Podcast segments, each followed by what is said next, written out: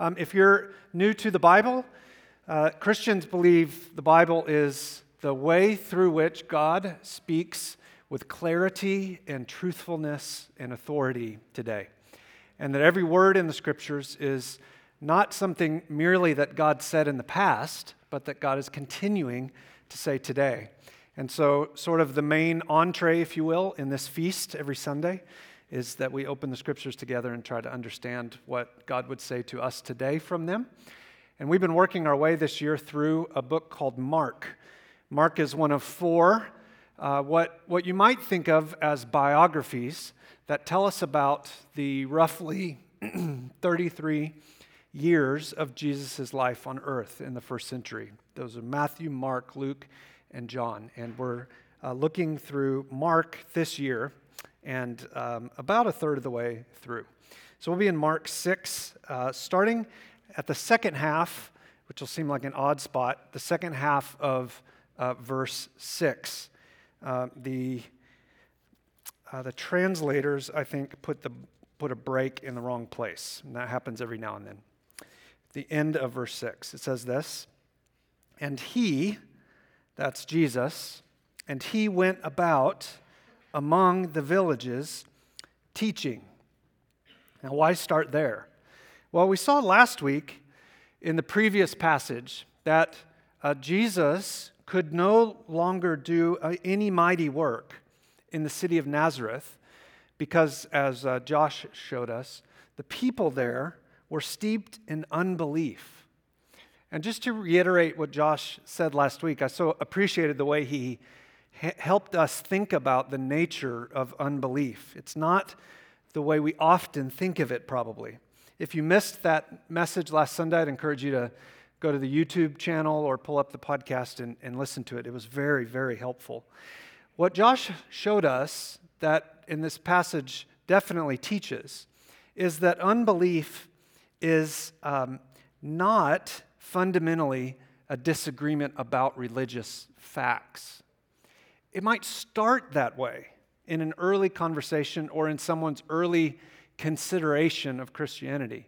But in the end, that's not really what it's about. Unbelief is about submission to God versus continuing in sin.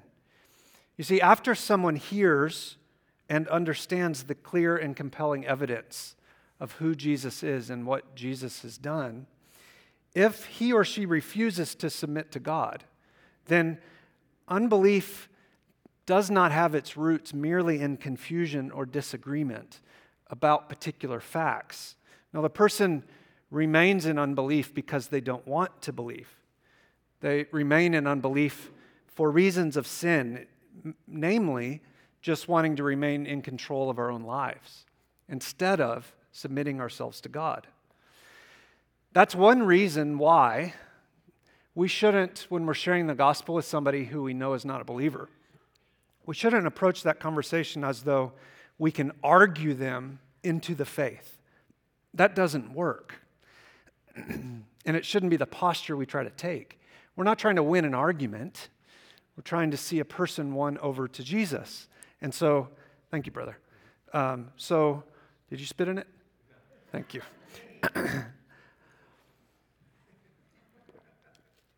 Do you want it back?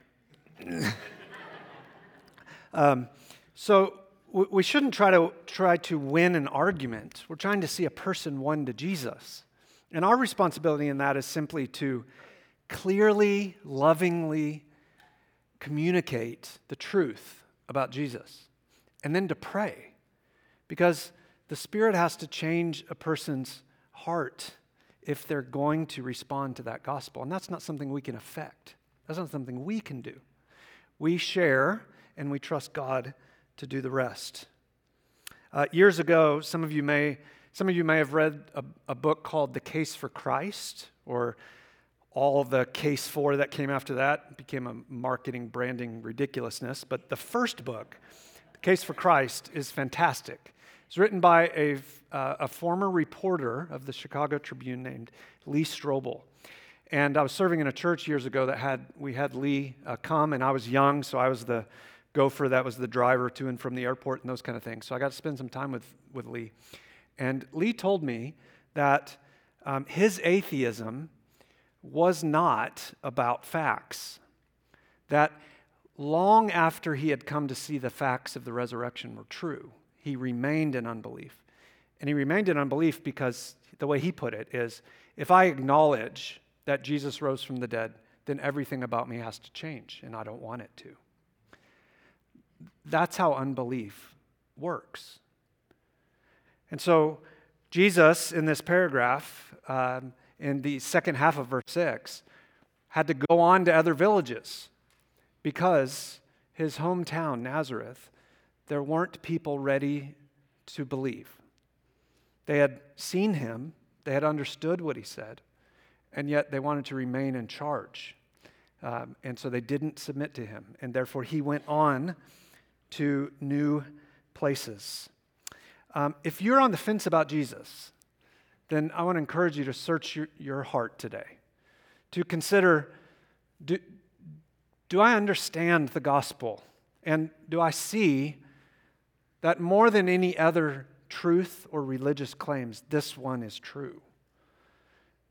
If so, friend, don't arrogantly hold on to your life because you will actually find it by giving it away to God.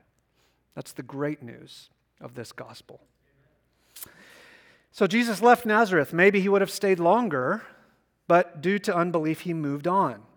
Notice that the end of verse 6 emphasizes, we see this again and again and again and again in Mark, that the emphasis of Jesus' ministry was on teaching. He did all kinds of things. But as he put it earlier in Mark, the reason I came was to preach the gospel. The, the, the, the mainstay of Jesus' ministry was the teaching of the gospel of the kingdom. And that remains the central focus of every true church. Uh, preaching the, the gospel on Sunday, telling it to each other throughout the week, sharing it with non believers whenever we have opportunity. That's why the church exists. Now, let's read on.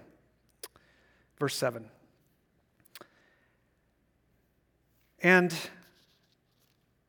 he called the twelve and began to send them out two by two and gave them authority over unclean spirits.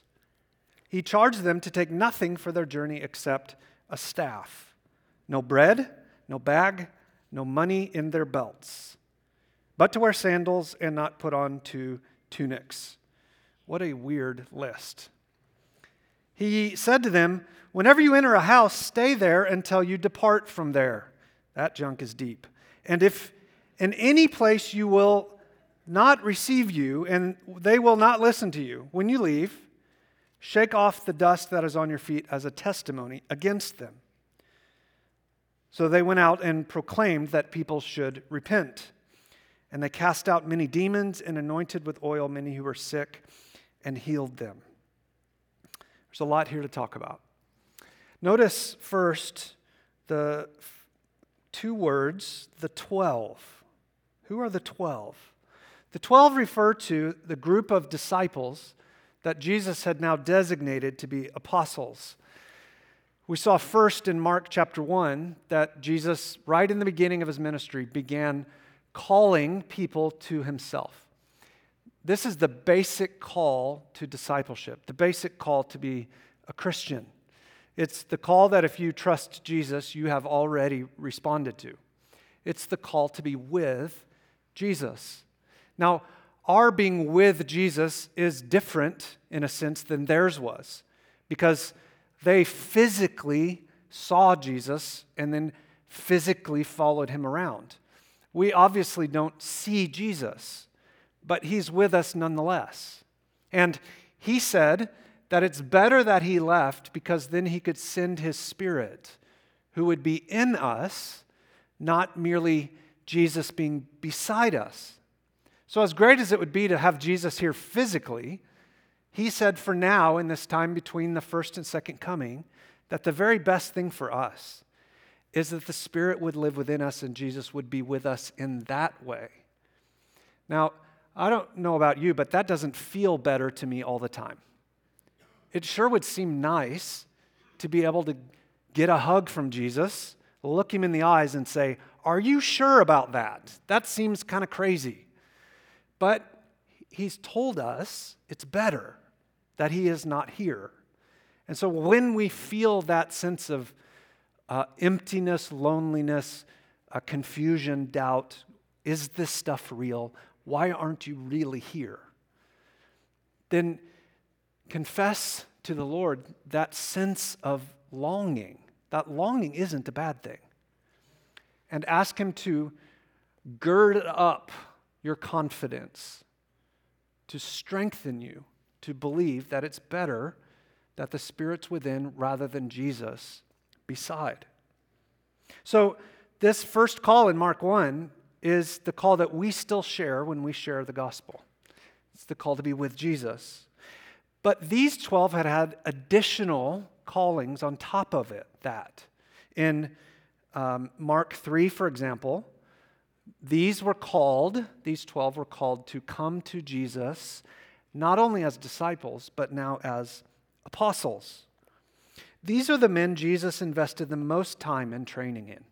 These are the ones that through their apost- uh, uh, apostolic ministry, the church was born and the New Testament was written. Their significance in the biblical story uh, cannot be overstated. Uh, if you're a follower of Jesus, can you name them? Can, can you name more than t- two or three of them? My suspicion is most of us could get the, the big three Peter, James, and John, and then we could th- maybe sprinkle a few in, in addition to those three. But I'd be surprised if somebody could get all 12. And I'm not saying that to scold you like you don't know your Bible, but on the contrary, most of them get hardly any airtime in the Bible at all. And most of us will get hardly any airtime in the list of important people in the kingdom of God. And even those who do largely do their work in quiet and then are forgotten. That's to our protection. So, in this case, your ignorance is a good thing. These 12 are hugely significant, but the, the Bible isn't full of tales of all the 12 and all they did all the time. And that's good. At this point in the biblical story, the, these 12 are largely clueless of God's full plan and their future. They're more like the ragtag bunch that's been following Jesus around and arguing about all kinds of things and getting most things wrong, but He's called them and they're being obedient to follow, and He's gradually forming and molding and shaping them into the people that they would uh, become. They're more of a hot mess here than anything else. And yet, Jesus felt confidence for the first time. For about, from, from Mark 1 to Mark 6, at this point, we've, we've covered about a year. So if you think we're going slow, take that. So, so it's been about a year they've been following Jesus around. And he's now sure enough that they're ready to go start doing some of what he's been doing, that he sends them out on what we would call a short term mission trip. Now, consider what he sent them to do. If you look back over that paragraph, you'll see it. Jesus' primary ministry was to preach the gospel, to announce the kingdom of, that, the kingdom of God and that it had come in him. Again, he did other things, but that was his central focus. And that's captured in this paragraph when it says that they went out telling people to repent. That's shorthand for Jesus has come. This is the long awaited Messiah. He's the only one through whom life can be made right. So turn from sin and trust Him. That's what repentance is. In, in sending out the apostles on their first mission trip, they were sent to do the same thing Jesus had been doing. They were sent to carry on His work. They were to go into a town, begin sharing the gospel with anybody who would listen. And uh, that, by the way, in, in these cultures, in this time period, wouldn't have been a weird methodology to try to go about something. T- today, we tend to think if somebody's standing on the corner talking, they're either drunk or high or want money or they're a lunatic. That's, that's not what people thought at this period of time. There was no radio, no broadcast, no print media. You certainly weren't taking a, a message and posting a picture on it and pushing it through Instagram. And so the way they shared is they got together and started talking, and people would gather around. But what was different was the message. This wasn't a message people had ever heard before. And it came with great authority and freedom for all who responded. They would also meet with some of those who's, who gathered and who had evident, obvious need. They would meet those needs in order to demonstrate the inbreak, inbreaking. Um, I almost said inbreeding. That would have been bad.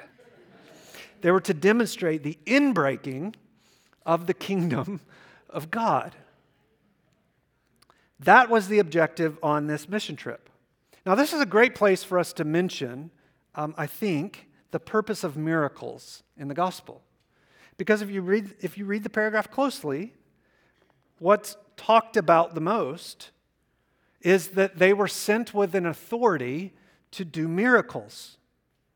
Many, many, many Christians today are confused about why Jesus and his apostles did miracles. Why are you confused? Because people that do what I do are confused.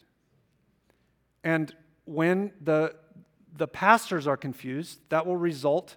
Uh, one, of my favorite teachers used to say if it's a mist in the pulpit, it's a fog in the pew. That's true. And so I hope you pray for anyone who does any kind of teaching because we, we bear a great responsibility that we'll be held accountable for. Churches are largely confused if you look across the landscape of Christianity, especially in America, about miracles.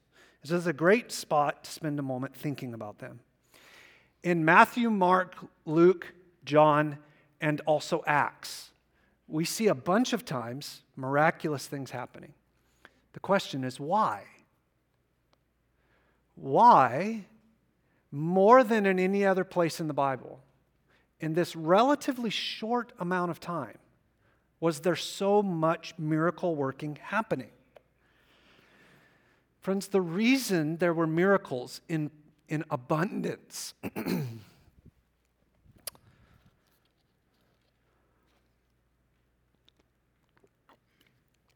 sorry. Like many of you, I got a lot of allergies right now. Miracles took place primarily for two reasons. They took place to uh, authenticate this gospel that was being shared and to authenticate the messenger sharing that gospel. Those are the reasons, the principal reasons miracles occurred. The other reasons are, are, are lesser, but still important. Namely, people were hurting, they had needs. And God was showing in my kingdom eventually, when I come back in the second coming, all of these miracles will be occurring for everybody. Everybody who's sick, everybody who has demons, everybody who's broken in any way will be put right forever. And so I'm giving you a, a, a, an appetizer that that's coming. That's part of it. And Jesus was often, and therefore his followers, his apostles, were often moved with pity and compassion. And so they met real needs because God is a God of love. But the dominant reason for the miracles is this person came claiming to be a mixture, 100% God, 100% man, with a gospel that he claimed would redeem anyone and everyone who responds in faith and repentance. And so that was authenticated by things about which no one could say, I can do that, or that's not all that unique, or mm, I see that every Monday at 10 a.m. They, they were demonstrative messages of the gospel, the gospel's authenticity. And they were demonstrative of the authenticity of the messenger. It validated what Jesus came to do. Now, why was that so important? Why were there so many of them? Well, it's because, remember the Old Testament message that a Messiah would come? no one in Jesus' day expected him. He's not what they were looking for. They largely believed, and very understandably so, that when the Messiah came, he would come in tremendous military power and would overthrow Rome and immediately, permanently establish a heavenly kingdom on earth. That's what they were expecting. And so Jesus, claiming to be Messiah, had no royal robe and he had no royal entourage, and he said literally nothing about overthrowing Rome. The uh, book of Isaiah describes a messenger or a, a Messiah who would come as a suffering servant and a sovereign Lord. But no one put those two things together in the same person. They thought that was going to be two different people. Jesus came as both, and so everybody was confused. And the miracle served to authenticate the inbringing of all these things together. That's what they're for. They were signs pointing to the truthfulness of the messenger and the, the message and the sentness of the messenger. Now, I'm not saying that God has used up all his miracle working power. I'm not saying like he took the defibrillator in the first century, used it a few times, and it ran out of juice, and he can't do anything else today. But there's a reason we don't walk around seeing miracles like dead people coming back to life and crazy, naked, tomb living people full of many, many demons being immediately clothed and in their right mind. Can God do that today? Yes, of course. Nothing about his power has changed. Should we pray that God would do those kinds of things when we see them? Yes, of course. But you and I do not have apostolic authority. We're not sent with the same kind of power to affect the same kinds of things in the same kinds of ways with some type of guarantee that God's going to say yes. Why? We have what they didn't have. We have the authoritative record of God's work in Christ inscripturated. And we have 2,000 years of proof to look back on. Does God do miracles? Yes. Uh, frankly, I don't have time to go into them. I've seen some but they're not ordinary. They're not typical.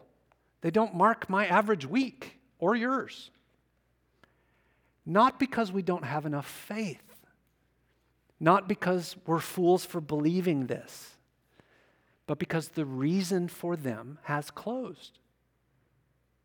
We don't need them like they needed them in the first century. Now, it's very likely I've offended some of you. That was not my goal.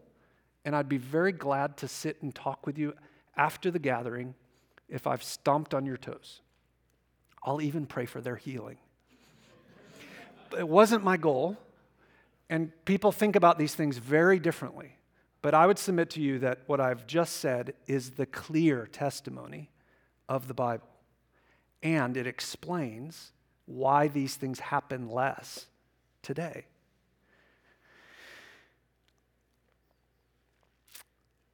Here's the way the author of Hebrews put it Hebrews chapter 2. It, the it is the gospel of salvation. It was declared at first by the Lord, and it was attested to by those who heard, while God also bore witness by signs and wonders and various miracles, by gifts of the Holy Spirit distributed according to his will. Notice all those verbs are past tense. This is what happened. The same thing does not continue to happen in exactly the same way. I hope this helps you understand more about miracles. Now, in summary of this, kind of s- summarizing this paragraph section of the message, don't miss this. Notice very clearly that this passage says the called are also sent. The called are also sent. Jesus called a whole lot of people to follow them, and he sent all of them. In this case, we see the sentness was an apostolic sentness. They were sent with the good news with a particular kind of authority. But this is always the way the kingdom of God works. God calls people to trust Him, and then He sends them with a message of hope. Friend, if you know Jesus, you have been both called and you have been both sent. Why do you live where you live? Why do you enjoy what, what particular hobby you enjoy? Why are you in the classes you're in? Why do you work where you work? Why do you eat where you eat? Why do you get gas where you get gas? I could go on and on and on and on. The reason is there is a sovereign, providential God governing, guarding your whole life, and you're making real choices consistent with your nature. And God is somehow weaving all those things together, putting you around people so that you would share Christ. That is the reason you draw another breath to know Him, love Him, glorify Him, grow up in Him, and be sent with a message. Isn't that amazing? You have purpose beyond your wildest dreams. That purpose is to make a difference in people's lives by telling them the hope of Christ and to do it through the stuff you like. It's so cool.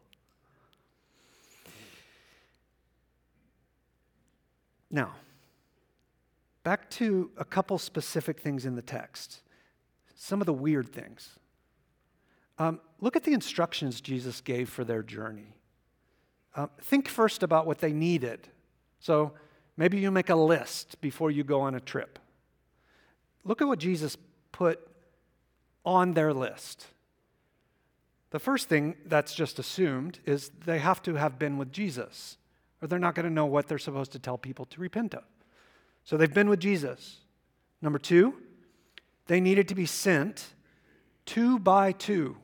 what does that remind you of? The ark. It's just hysterical. They're a bunch of animals being sent out. Now, there's something else being said here. It's pretty, it's pretty interesting. I didn't know this prior to working on this this week. This sending two by two, from this point on, became the pattern of what Jesus did, and then it comes up a whole bunch of times in Acts. We covered Acts as a church, and I didn't even notice that. They were they're sent two by two because there's, I mean, if, if, if the goal is the whole world, every person have the opportunity to hear the gospel, the opportunity to respond, wouldn't it make more sense to send them one by one? I mean, I had tutors in math and still did really bad but I can tell you can go more places if you split up. One by one would cover more territory. And yet, Jesus sent them two by two. Why? Well, he sent them two by two because the very nature of the work is bound up in community. And they would need to show in how they related to each other the message is true. We're, we're testifying of a, of a God who exists in community God the Father, God the Son, God the Spirit. And so there's deeply communal work happening when we share the gospel. So it's better if there's two, there's companionship. But also, probably in the background of that, which these Jews would have understood. Throughout the Old Testament, in many places, they were told, You only testify in court, you only make a claim when there is a witness. So you need one person who's saying the thing, and you need another person who can verify it. That's probably why Jesus sent them two by two. One person preached, the other person said, That's true. Amen. Believe it. He's not crazy. That's so interesting to me. So he sent them two by two. They needed another thing on their list. They needed unique spiritual authority. Number four, they needed the clothes on their backs and the sandals on their feet. Number five, they needed to be dependent upon hospitality. Their list included five things. Now, oddly, probably when you go on a trip, you don't make a list of things you don't need. But Jesus gave them one of those. He said, Don't take bread, meaning don't take any food with you at all. Number two, no bag. Now, Jesus wasn't saying don't take that roller, don't take a carry on or a check in. That's not what he's saying. The word bag refers specifically to a beggar's bag or a collection bag. So he's saying, don't on this mission trip share the gospel and then ask for money. Take no bag. Number three, take no money. And the specific Greek word used is for the smallest coin. And so he's saying, don't take a $100 bill, of course, but don't take a penny either. Take nothing by way of your own provision. Number four, take no hotel reservations. Don't sign up at the embassy suites ahead of time. Simply go into a town and be totally dependent on whomever responds to you first. Now, notice the text says, whenever you enter a town, the first person that welcomes you, stay with them. And then there's that clunky phrase, until you leave. he's saying, if you enter a one bedroom shanty, and the next day, the wealthy side of town begins to respond to the gospel. Don't upgrade. That would harm the gospel message. Stay in whatever house first welcomes you. Sacrifice, you see, not comfort, was to be the defining market, marker of their journey. So they had a list of do's, take this, and a list of don't, take that. Now it's clear as you read through the rest of the New Testament, Jesus in this passage isn't making a new list of five takes and five don't takes. This isn't a new list of 10 commandments for mission trips. This isn't permanent. But it was designed for these apostles on their very first trip so that they would be unencumbered, they would experience the urgency of their message, and they would have to find through complete dependence on God that He would take care of them. They would need those lessons for their future work. You're not sinning when you take a luggage, piece of luggage on a trip. Now, the other weird thing in this passage is this shake the dust off your feet stuff in verse 11. Jesus told the apostles, when you enter a town, look for people who would respond in peace and welcome them into your homes and preach the gospel and accompany it with good works, miracles that demonstrate the authenticity of the gospel. But if you go in a town and people don't respond, like nobody responds, don't hang around there. That's a waste of time. Walk out of town, and when you exit the town, stop and kick the dust off your feet. Now, we of all people know what it's like to shake dust. This is the dustiest place on the planet. But there's more than cleanliness going on there. To shake the dust off your feet was a symbolic way of communicating something very, very important.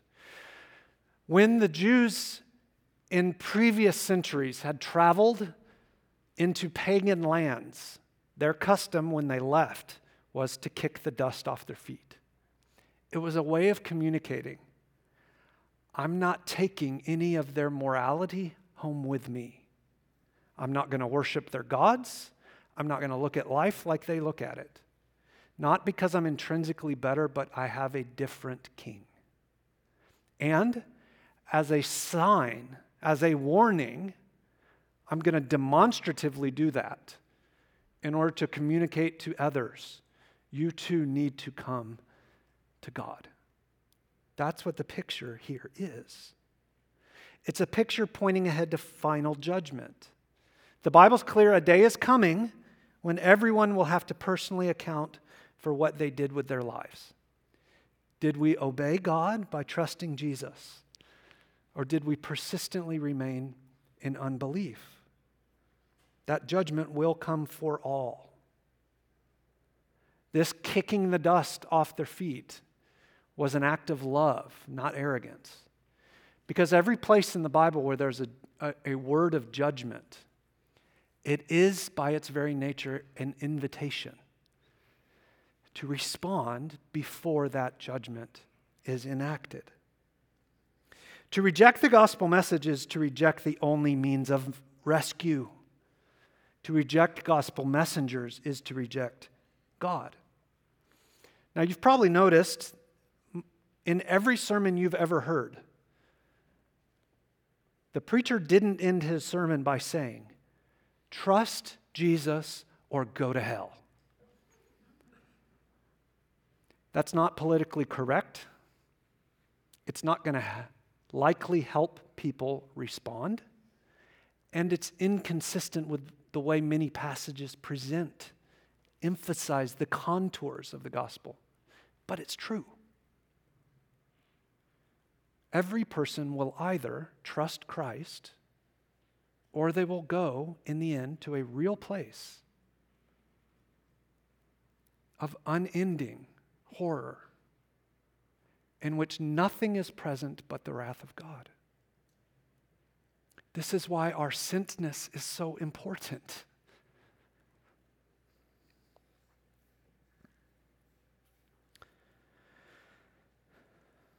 The apostles were sent to carry on the work of Jesus.